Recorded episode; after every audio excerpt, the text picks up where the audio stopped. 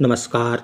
भारतीय संविधान की इस श्रृंखला में आज हम बात करेंगे तीन महत्वपूर्ण राज्य के नीति निर्देशक तत्व, अनुच्छेद चौवालीस, पैंतालीस और छियालीस के बारे में।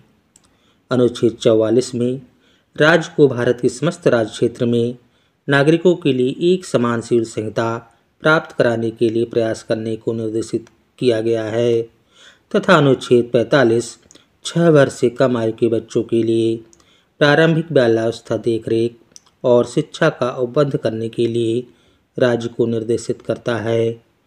एवं अनुच्छेद छियालीस, राज्य को जनता के दुर्बल वर्गों, विशेषतः अनुसूचित जातियों और अनुसूचित जनजातियों की शिक्षा और अर्थ संबंधी हितों की विशेष सावधानी से अभिवृद्धि करने और सामाजिक अन्याय तथा सभी प्रकार के शोषण से उनकी संरक्षा का निर्देश देता है।